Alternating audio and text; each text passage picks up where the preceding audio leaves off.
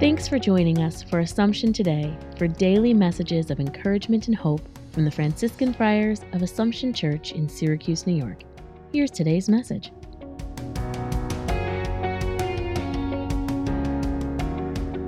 April the 29th.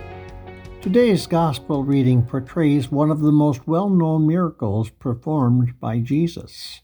It is recounted in each of the four Gospels and seems to have occurred more than once in the ministry of Jesus. In all of them, it occurs as a response by Jesus to the need he sees in those to whom he is preaching. Sometimes the apostles also see that need, but never in the same way that Jesus sees it. It is a lesson for us. It directs us to try to see the world in which we work and minister through the eyes of God.